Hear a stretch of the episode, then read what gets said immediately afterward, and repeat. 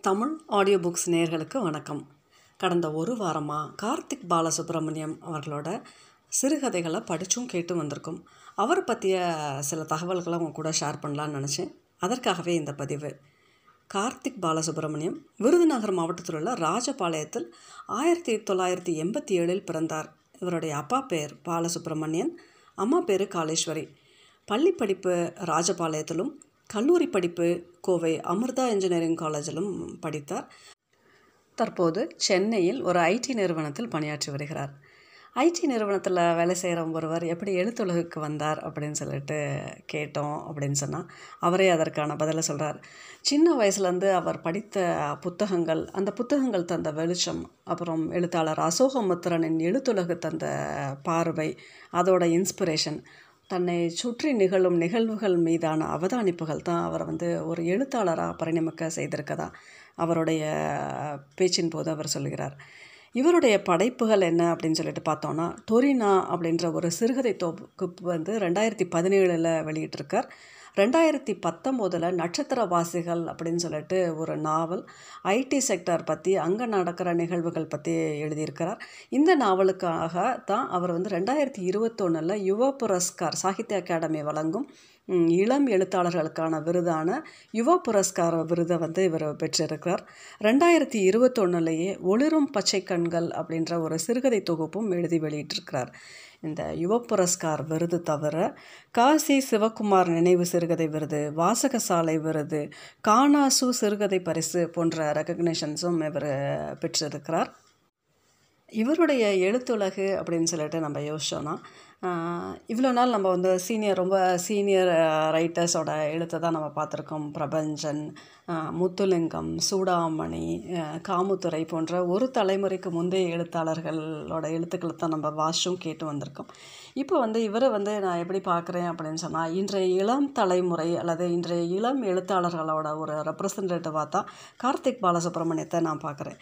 இவருடைய கதைகள் எப்படி இருக்குது அப்படின்னு சொன்னால் இவ ரொம்ப சிம்பிளாக இருக்கும். லாங்குவேஜில் ரொம்ப மொழிநடை வந்து ரொம்ப இயல்பாகவும் ரொம்ப எளிமையாகவும் சாமானியனுக்கும் புரியக்கூடிய வகையிலும் இருக்கும். அதுபோல் ரொம்ப புனைவுகளோ தர்க்கங்களோ வீண் வர்ணனைகளோ அந்த ரொம்ப மிகைப்படுத்துதலோ இல்லை ரொம்ப வசனங்களோ இதெல்லாம் இல்லாமல் ரொம்ப சிம்பிளாக எளிய நடையில் சாமானியனுக்கு புரியும் வகை வகையிலும் அதே சமயம் ரொம்ப கிறிஸ்பாகவும் இருக்கும். ரொம்ப நீட்டி முளைக்கி நிறைய பக்கங்கள் எடுத்துக்காமல் ரொம்ப ரொம்ப சுருக்கமாக ஒரு சிறுகதை ரெண்டு மூன்று பக்கங்களுக்குள்ள ஒரு ஒரு விஷயத்தை சொல்கிறார் அதுவும் ஒரு இன்சிடெண்ட் அல்லது அதை அதை தொடர்ந்து நடக்கக்கூடிய சில நிகழ்வுகளை மட்டும் ஒரு கதையாக்கி தனக்கு முன்னாடி என்ன பார்க்குறாரோ அதைத்தான் அவர் வந்து கதைப்படுத்தியிருக்கிறார். சில கதைகளில் வந்து ஒரு முடிவில் வந்து ஒரு ட்விஸ்ட் வச்சு எழுதியிருப்பார். அதற்கு எக்ஸாம்பிள் வந்து ஒரு ஒரு காதல் மூன்று கடிதம்னு ஒரு கதை. அப்புறம் லிண்டா தாமஸ்னு ஒரு கதை. ஒரு ஐடி நிறுவனத்தில் வேலை செய்யும் ஒரு பெண் பற்றிய ஒரு கதை. இதோட முடிவுகளை வந்து அதுபோல் வினோதினியின் பூந்தொட்டி. இதெல்லாம் வந்து அந்த முடிவு அந்த எண்ட் லைன் தான் வந்து அதில் ஒரு ட்விஸ்ட்டோ இல்லை ஒரு பஞ்சோ இருக்கும். அதுபோல் சில கதையை வந்து அது வாசகனோட முடிவுக்கு விட்டுருவார் அந்த கதையில் வந்து பெருசாக இவரோட எந்த ஒரு முடிவும் சொல்லாமல் அதை வாசகன் என்ன நினைக்கிறான் அப்படின்னு அவன் போக்கிலே விட்டுருவார். அதுக்கு வந்து குறிப்பிட்டு சொல்லணும் நிழல் தேடும் ஒரு கதையை சொல்லலாம். இவருடைய முதல் கதை வந்து பொது புத்தி அப்படின்ற ஒரு சிறுகதை வந்து உயரோசை அப்படின்ற ஒரு இணை இதழில் தான் வெளிவந்துச்சு. இதில் வந்து ஒரு துப்புரவு தொழிலாளி ஐடி நிறுவனத்தில் வேலை செய்யும் ஒரு கீழ்மட்ட த்தில் வேலை பார்க்கும் ஒரு துப்புரவு தொழிலாளியை பற்றிய கதை தான் அது.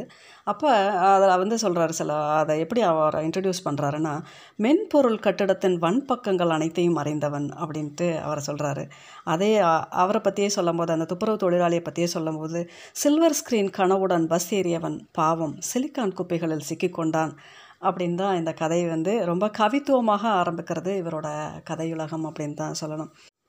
அந்த கதையில் ஐடி கம்பெனியில் வேலை செய்யும் ஒருவன் வந்து ஒரு பாதசாரியை வந்து தெரியாமல் மோதி இடிச்சிருவான்.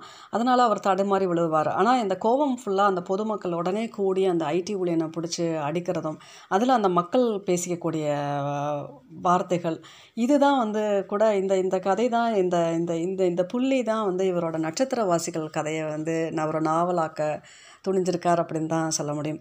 ஏன்னா அங்கே வந்து பொதுமக்கள்லாம் நம்ம என்ன பார்க்குறோம் ஐடியை பற்றி ஒரு பார்வை என்னவாக இருக்குன்னா சின்ன வயசுலேயே இவங்கெல்லாம் சம்பாதிக்கிறாங்க. கலவ அதிலே ஒரு பொது ஜனம் வந்து பேசும். இருபது வயசுலேயே கை நிறைய சம்பாதிக்கிறாங்க. கலர் கலராக சுற்றுறாங்க பொறுப்பே கிடையாது சார் நல்லா போட்டு சாத்துங்க. மனுஷன் மேலே மறுவாதையே கிடையாது இவங்களுக்கெல்லாம் அப்படின்னு சொல்லிட்டு ஒரு பொது ஜனம் பேசுது.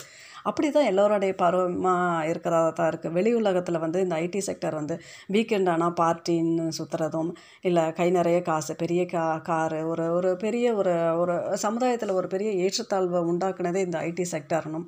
அவங்க மக்கள்லாம் வந்து ஒரு ரொம்ப கலர்ஃபுல்லான வாழ்க்கை வாழ்கிறதாகவும் தான் நாம் பார்த்துட்ருக்கோம். ஆனால் அது அந்த அந்த இருண்ட பக்கம் அது அதனோட இன்னொரு பக்கம் இருக்குல்ல அதோட மறுபக்கம் அல்லது இருண்ட பக்கத்தை வந்து வெளிச்சம் போட்டு காட்டுற ஒரு நாவலாக தான் வந்து நட்சத்திரவாசிகளை வந்து குறிப்பிட்டு சொல்ல முடியும். இவருடைய பெரும்பான்மையான கதைகள் வந்து ஐடி செக்டரை பற்றி இருந்தாலும் இவர் முழுக்க ஐடி செக்டர் பற்றி தான் கதைகள் இவரோட கதைகள் பேசுது அப்படின்னு சொல்லிட்டு நம்ம வந்து இவரை பிராண்ட் பண்ணிட முடியாது.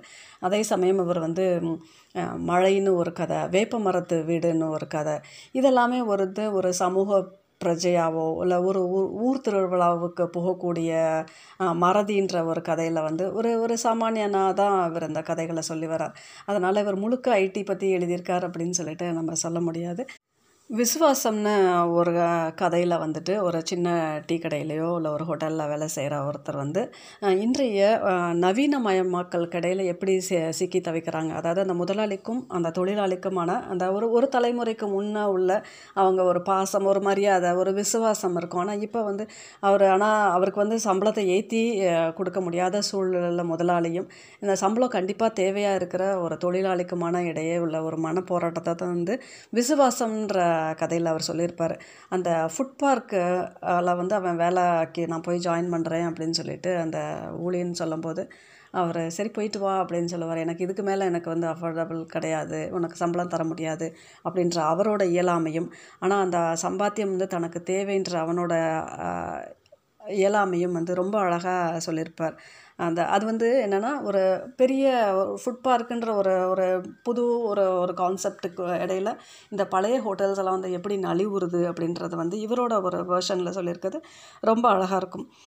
லிண்டா தாமஸ்ன்னு ஒரு கதை ஒரு ஒரு ஐடி நிறுவனத்தில் பதினேழு ஆண்டுகள் வந்து ஒரு வேலை செஞ்ச ஒரு லேடி அவங்க வந்து அவங்களுக்கு வந்து ஒர்க் ஃப்ரம் ஹோம் ஃபெசிலிட்டி இருந்தாலும் கூட அவங்க எவ்வளோ ஒரு நிச்சயமற்ற தன்மை அவங்களுக்கு இருக்குது அப்படின்றது. என்ன தான் இத்தனை பதினேழு வருஷம் ஒரு கம்பெனிக்காக உழைச்சிருந்தாலும் அவங்க ஒரு மறு நிமிஷம் இதை விட அவங்கள அவங்கள விட ஒரு பெட்டரான ஆள் கிடைக்கும் போது அவங்களும் ரீப்ளேஸ் பண்ணப்படுவாங்க. அவங்களுடைய வேலை வந்து நிரந்தரம் கிடையாது அப்படின்றத அதோட ஐடியோட இன்னொரு ஒரு துரதிருஷ்டமான ஒரு பக்கத்தையும் வந்து வேறு வெளிச்சம் போட்டு காமிச்சிருக்கார். வேப்ப மரத்து வீடு அந்த கதையை படிக்கும்போது என்ன தோணுச்சுன்னா வேப்ப மரம் அந்த அந்த இளைஞன் அவன் சின்ன வயசில் இருக்கும்போது அவங்க அப்பா அவங்க வீட்டுக்கு முன்னாடி வச்ச வேப்ப மரம் இன்றைக்கி நல்ல இவரோடையும் சேர்ந்து வளர்ந்து வந்து அந்த ஆனால் அதோட வேர் வந்து வீட்டுக்கு உள்ளே போகிறனால வீட்டில் வந்து நிறைய கிராக் விழுந்துரும். அதனால அந்த வேப்ப மரத்தை வெட்ட வேண்டிய ஒரு சூழல். இந்த இளைஞன் வந்து அதை வெட்டப்பட்ட ஒரு வேப்ப மரத்தை வந்து காலையில் எழுந்திரிச்சோன்னு பார்க்கும்போது ரொம்ப மனசு துடிச்சு தான் போகிறான் ஆனால் அதை போய் தடுக்க முடியாத ஒரு சூழல். அவங்க அப்பாவும் அம்மாவும் அதை வந்து ரொம்ப கடந்து போயிடுறாங்க.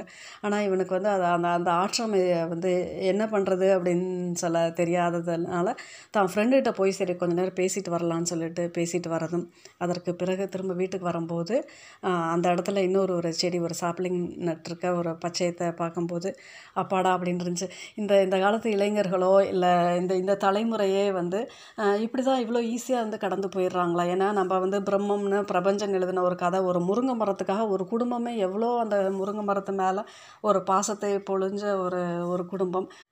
அந்த முருங்கை மரம் வெட்டினப்பட்ட பிறகு அந்த குடும்பமே எப்படி தவிச்சு போகுது? இல்லை அந்த முருங்கை மரம் இருக்கும்போது அதை சுற்றி நிகழ்ந்த நிகழ்வு காலையில் எந்திரிச்சோன்னா அந்த ம அந்த மரத்தடிக்கு பக்கத்தில் போய் உட்காந்துட்டு ஒரு காஃபி குடிக்கிறதோ அவன் அந்த முருங்கை மரத்துக்காக அந்த இலைக்காகவும் அந்த கீரைக்காகவும் காய்க்காகவும் ஒரு அவங்க அம்மாட்ட நோக்கி தோழிகள் வர்றது வந்து பேசிகிட்டு இருந்துட்டு எதையோ ஒன்று பறிச்சுட்டு போகிறதுன்னு அவங்க வீடு எப்படி கலகலப்பாக மாறிச்சுன்றது.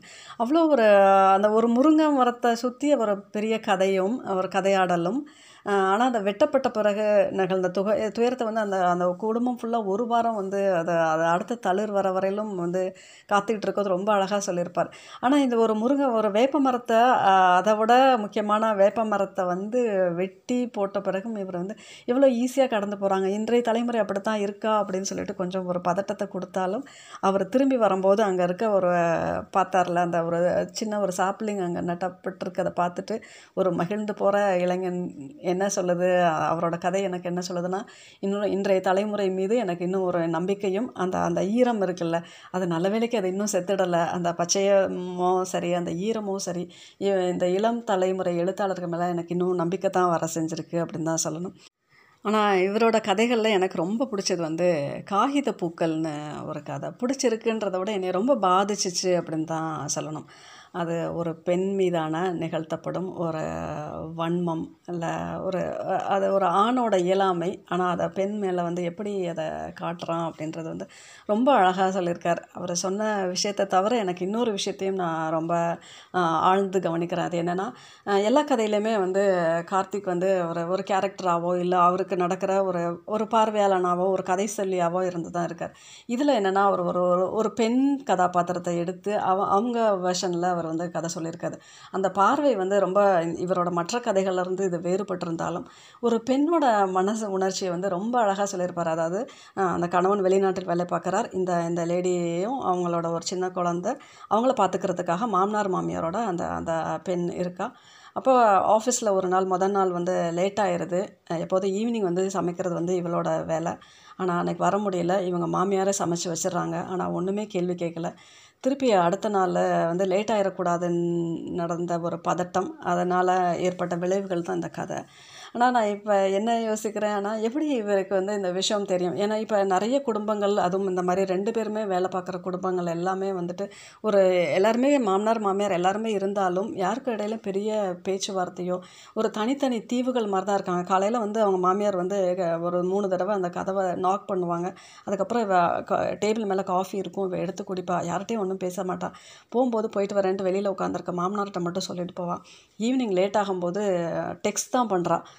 நான் கூப்பிட்டு கூட நான் கிளம்பிட்டு ஆஃபீஸ்லேருந்து கிளம்பிட்டேன் அப்படின்னு சொல்லிட்டு அடுத்த நாள் வந்து டெக்ஸ்ட் தான் பண்ணுறான் அவரை கூப்பிட்டு கூட பேசலை. இது மாதிரி தான் நம்ம இப்போ ரொம்ப காமனாக பார்க்குறோம் முந்தி தான் வந்து மாமியார் வந்து லேட்டாக வந்தாலோ திட்டுறதோ இல்லை ரொம்ப அந்த குடும்ப வன்முறைகள் அந்த சண்டைகள்லாம் ரொம்ப அது வெளியில் தெரியும். இப்போ வந்து ஒரு மாதிரி யாருமே யார் கூடயும் பேசிக்கிறதில்ல எதுக்கு வம்பு அப்படின்னு சொல்லி போயிடுறாங்க. இவளும் அவள் கணவன்ட்ட இதெல்லாம் வந்து ஒரு பெண் வந்து அவங்க கணவன்கிட்ட போய் சொல்லியிருப்பாங்களா? அவங்க அம்மா பேசவே இல்லை. ஆனால் சமைச்சு வச்சுட்டாங்க. அவங்க பேசியிருந்தா கூட நம்மளால் தாங்கிக்கலாம். இல்லை ஒரு கேள்வி கேட்டிருந்தா கூட நம்ம ஏதாவது ஒரு பதில் சொல்லியிருக்கலாம் இல்லை அடிச்சிருந்தா கூட அது வேறு மாதிரி போயிருந்திருக்கும். ஆனால் எதுவுமே சொல்லாமல் இப்படி சமைச்சு வச்சுட்டு அந்த அந்த மௌனம் இருக்குது பாருங்கள் அது கொள்வது வந்து இது உண்மையிலுமே இது ஒரு பெண்ணுக்கு தான் அது அதோட இது தெரியும். அது அது வேலைக்கு போகிற பெண் அந்த மாமியார் பேசலை. ஆனால் இவ செய்ய வேண்டிய வேலையை அவங்க செஞ்சு வச்சுட்டு ஒன்றுமே இல்லாமல் அவங்க கடந்து போகிறது இருக்குல்ல. அது எவ்வளோ பெரிய வழின்றது வந்து அந்த வேலைக்கு போகும் அந்த ஒரு பெண்ணுக்கு தான் தெரியும். அதை வந்து ரொம்ப அழகாக வந்து கார்த்திக் வந்து இதில் சொல்லியிருக்கார். அது போல் அடுத்த நாள் வந்து அந்த பதட்டம் அந்த பரவாயில்ல லேட்டானாலும் பரவாயில்ல சு சுற்றி போனாலும் பரவாயில்ல ஆனால் சீக்கிரம் போங்க அப்படின்னு சொல்லிட்டு ஏன்னா இன்றைக்கும் மாமியார் சமைச்சிடக்கூடாது அதுக்கு முன்னாடி வீட்டுக்கு போகணுன்ற அந்த டென்ஷனை வந்து அழகாக காட்டியிருப்பார். அதுபோல் அந்த கார் கேப் டிரைவர் வந்து அடுத்த நாள் வந்து நிகழ்த்தும். ஒரு வன்மம் வந்து உச்சக்கட்டம் அதை வந்து ஒரு நான் அதிகாலை பொழுதில் தான் படித்தேன் எனக்கு அப்படியே தாங்கவே முடியல. என்னடா இப்படி தான் இருக்காங்களா? அப்படின்னு சொல்லிட்டு உண்மையுமே ரொம்ப அதை அந்த கதை ஃபுல்லாகவே எனக்கு வந்து அவரோட இன்னொரு வேர்ஷன் ரொம்ப மெச்சுவர்டு அண்ட் ரைட்டிங் அது அந்த அது அந்த அவரோட ஸ்டைலே தெரிஞ்சிச்சு. அவரோட ஆரம்ப கால கதைகளுக்கும் இந்த கதையும் வந்து ரொம்ப அவரோட பார்வையே ரொம்ப ஆழமாகவும் ரொம்ப அழுத்தமாகவும் ரொம்ப ரொம்ப வித்தியாசமாகவும் இருந்ததாக எனக்கு அந்த கதை பட்டது.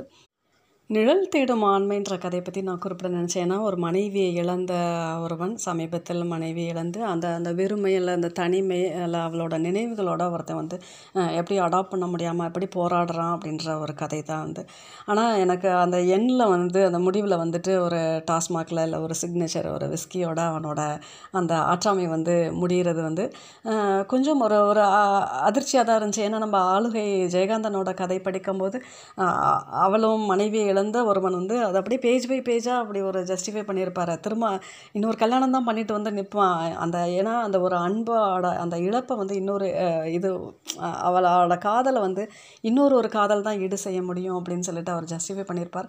அந்த அதை வந்து ரொம்ப அழகாக அவர் மேலே ஒரு குற்றமே சொல்ல முடியாத அளவுக்கு இருப்பார். இவங்க வந்து இன்றைய இளைஞர்களோட ஒரு ரெப்ரசன்டேட்டிவாக பார்க்குறதுனாலையோ இல்லை இளம் தலைமுறை வந்து இதைத்தான் சொல்லுதா அப்படின்னு சொல்கிற ஒரு பார்வையும் இருக்கிறதுனாலயே திரும்ப ஒரு ஒரு ஒரு ஒரு தண்ணி அடிச்சிட்டா எல்லாம் நிறைவேறிடுமா? இல்லை முடிஞ்சு போயிடுமா அப்படின்றதும். அதுபோல் ஆறாம் விரல் அப்படின்னு ஒரு க கதையில் வந்துட்டு அந்த ஸ்மோக்கிங் பற்றி அவர் சொல்லியிருப்பார். ஒய்ஃப்ட்ட வந்து மறைச்சிட்டு எப்படி அவங்க ஒரு இன்றைய தலைமுறை இல்லை ஒரு ஐடி செக்டர் ஊழியர் இல்லை எனி ஊழியர் எந்த எந்த கம்பெனியில் வேலை செஞ்சாலுமே இன்றைய இளைஞர்களுக்கு வந்து அது ஆறாம் விரலாக எப்படி போயிருச்சுன்றதை இவரோட பார்வையில் பார்க்கும்போது கொஞ்சம் மனசு பதறத்தான் செஞ்சுச்சு. என்னடா அது?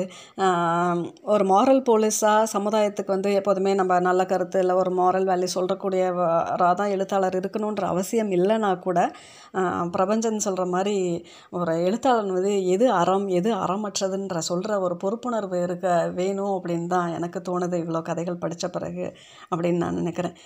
அதுபோல் விசுவாசம்னு ஒரு கதையில் எனக்கு வந்து இவர் நிறைய இடத்துல வந்து நிறைய மெட்டஃபர்ஸ் யூஸ் பண்ணியிருப்பார் அதில் வந்துட்டு ஒரு இதில் சொல்கிறார் சாம்பாரில் ஊறாத வடை போல நின்றிருந்தான். என்னுடைய சிரிப்பை பார்த்தோன்னே அவனுக்கு புரிஞ்சிருக்கும் அப்படின்னு சொல்லியிருக்காரு. எனக்கு ஒரு நிமிஷம் கண்ணை மூட்டிட்டு எனக்கு சிரிப்பு தான் வந்துச்சு. எப்படி ஒரு ஃபாஸ்ட் ஃபுட் மாதிரி எவ்வளோ டக்குன்னு கொடுக்குறாங்க? நம்ம ஆட்கள் வந்து ஒரு முடியை வந்து ஒரு ஒரு பெண்ணோட முகத்தில் விழுற முடியை வந்து சுருண்டு வளைந்து நெளிந்து கரண்டு புரண்டுன்ட்டு போட்டு பதினஞ்சு வரி பிரபஞ்சன் அவரோட கதைகளில் போட்டிருக்கார். என்ன வளம் இல்லை இந்த நாட்டில் அப்படின்ற மாதிரி என்ன சொல் வளம் மிக்க அந்த தமிழில் வந்துட்டு எவ்வளோ ஃபாஸ்ட் ஃபுட் க கல்ச்சர் மாதிரி வந்துட்டு டக்குன்னு சாம்பாரில் ஊறாத வடை போல் நின்றிருந்தான் அப்படின்னு சொல்கிறது வந்து கொஞ்சம் அதிர்ச்சியாக இருந்தாலும் இன்றைய இளைஞர்களுக்கு வந்து இந்த இந்த இந்த இந்த இந்த இது வந்து டக்குன்னு போய் சேர யுக்தியாக அவர் பயன்படுத்தியிருக்காருன்னு தான் நினைக்கிறேன். மழைன்னு ஒரு கதையில் முத நாள் பெஞ்சிருக்கும் மழை அடுத்த நாள் வந்து அவன் ஆஃபீஸ்க்கு போகிறான் மழை விட்டுருக்கும். ஆனால் அந்த மழையை நேற்று ரொம்ப ரசிச்சிருப்பான் அந்த மழையை இன்றைக்கி குளிரில் அவன் ஆஃபீஸ்க்கு டூ வீலரில் போகும்போது ரோட்டில் ஒரு சிக்னல் கிட்ட ஒருத்தரை பார்க்குறான். அவர் ரொம்ப குளிரில் நடுக்கிட்டு இருக்கார். ஆனால் அவருக்கு பெரிய போர்த்தி கொள்ளவோ ஒரு ஆடைகள் சரியான மேலாடை கூட இல்லாமல் ஒருத்தர் நடுங்கிட்டு இருக்கதை பார்க்குறான். ஆனால் இவனோட அவருக்கு போய் உடனே அவெல்லாம் ஓடி போய் செய் செய்யலை. ஆனால் அவரை பார்த்தோன்னே இவனுக்கு ஏதோ மனசில் ஒரு ஒரு வருத்தப்படுறான். ஆனாலும் ஆஃபீஸ் ஆஃபீஸ்க்கு போக வேண்டிய சூழ்நிலை போயிடுறான். அன்னைக்கு ஃபுல் டே அவனுக்கு வந்து அது உறுத்திட்டே இருக்குது மத்தியானம் சாப்பிடக்கூட தோணலை. உடனே திருப்பி வந்துட்டு அவரை பார்க்குறதுக்காக திருப்பி வரான். அந்த இடத்துல வந்துட்டு அவர் இல்லை. ஆனால் ஒருபோதும் அவன் அந்த அவரை வந்து அந்த முதியவரை வந்து சந்திக்கவே இல்லை அப்படின்னு தான் கதை முடியுது. அந்த தேடி வந்து அவரை பார்க்கணுன்னு சொல்லிட்டு அவன் சாப்பிடாம கூட ஓடி வந்தால அந்த ஈரம் அந்த திரும்ப அவன் மரம் வேப்ப மரத்து வீட்டில் அவன் திருப்பி வரும்போது அந்த செடியை பார்த்த ஒரு சந்தோஷம். இதுதான் வந்து என்ற கார்த்திக் போன்ற இளம் தலைமுறை எழுத்தாளர்கள் மீதான எனக்கு இன்னும் நம்பிக்கை ஊட்டக்கூடிய எழுத்துக்களாக நான் பார்க்குறேன். அவரோட எழுத்துக்களை நீங்களும் படித்து உங்களோட கருத்துக்களை சொல்லுங்கள் அவர் விரைவில் வந்து தமிழ் ஆடியோ புக்ஸ் நேர்களோட பேசுகிறதா இருக்கார். அவரோட இன்டர்வியூ கேட்டிருக்கேன் அவரோட சூழல் கருதி நேரமின்மை காரணமாக இப்போ இந்த வாரம் பேச முடியலை. கூடிய விரைவில் அவர் அவரோட நேர்காணல் வந்து இதில் ஒளிபரப்பாகும் அப்படின்னு சொல்கிறேன் உங்களோட இவரோட கதைகளை கேட்டு உங்களோட ஃபீட்பேக் அண்ட் கமெண்ட்ஸை கண்டிப்பாக அங்கே குறிப்பிட்டுள்ள மின்னஞ்சல் முகவரிக்கு தெரியப்படுத்துங்க.